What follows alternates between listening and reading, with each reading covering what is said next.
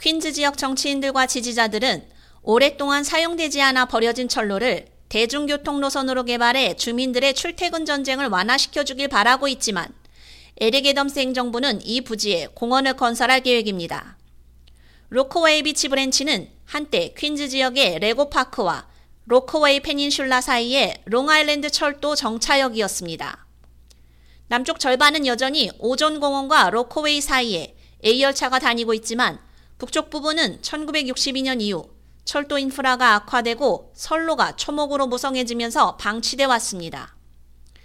수년 동안 지역 정치인들과 지지자들은 지하철 노선 으로의 재활성화를 요구해 왔으며 특히 M열차를 레고파크에서 로커웨이까지 연장해 페닌슐라 통근자들에게 추가 대중교통 옵션을 제공할 뿐만 아니라 환승 기능까지 갖추게 된다면 약 4만 7천 명의 뉴요커가 매일 이 노선을 이용할 것으로 내다봤습니다.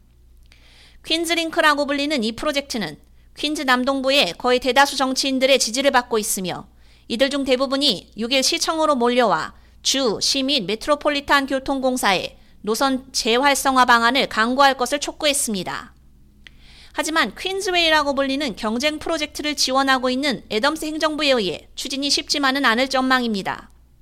이 프로젝트는 버려진 철도 노선을 선형공원, 즉 맨해튼의 하이라인으로 개조해 일부 주민들이 요구해온 이 지역의 절실히 필요한 녹지 공간을 제공하게 됩니다. 지난해 에릭 애덤스 시장은 메트로폴리탄 허브라고 불리는 퀸즈웨이의 첫 단계를 위해 3,500만 달러의 시비를 지원했습니다. 이 단계에서 메트로폴리탄 애비뉴와 유니언 턴파이크 사이의 구간은 공원으로 탈바꿈되게 됩니다. 이 둘 프로젝트 간의 가장 큰 차이점은 퀸즈링크는 확장된 대중교통과 공원을 모두 지원하는 반면 퀸즈웨이는 대중교통 개발을 배제한다는 것입니다.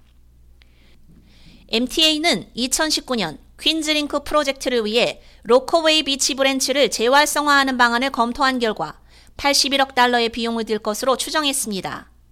이 프로젝트에 대한 퀸즈링크 자체 추정치는 35억 달러였지만 당국은 수십억 달러의 간접 비용을 고려했다고 반박했습니다.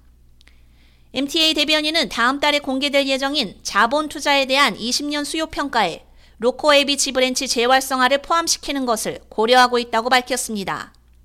또한 애덤스 시장 대변인은 지금 퀸즈웨이 프로젝트에 착수하는 것이 향후 대중교통 개발을 배제할 것이라는 데 대해 이의를 제기했습니다. 행정부는 내년까지 프로젝트에 대한 환경 검토를 완료할 계획입니다. 그러나 퀸즈링크 지지자들은 이 같은 시의 답변을 신뢰하지 않고 있습니다. 먼저 하이라인 공원으로 재개발한다면 대중교통 서비스를 복원하는 것이 사실상 불가능해지기 때문입니다. K-Radio 유지연입니다.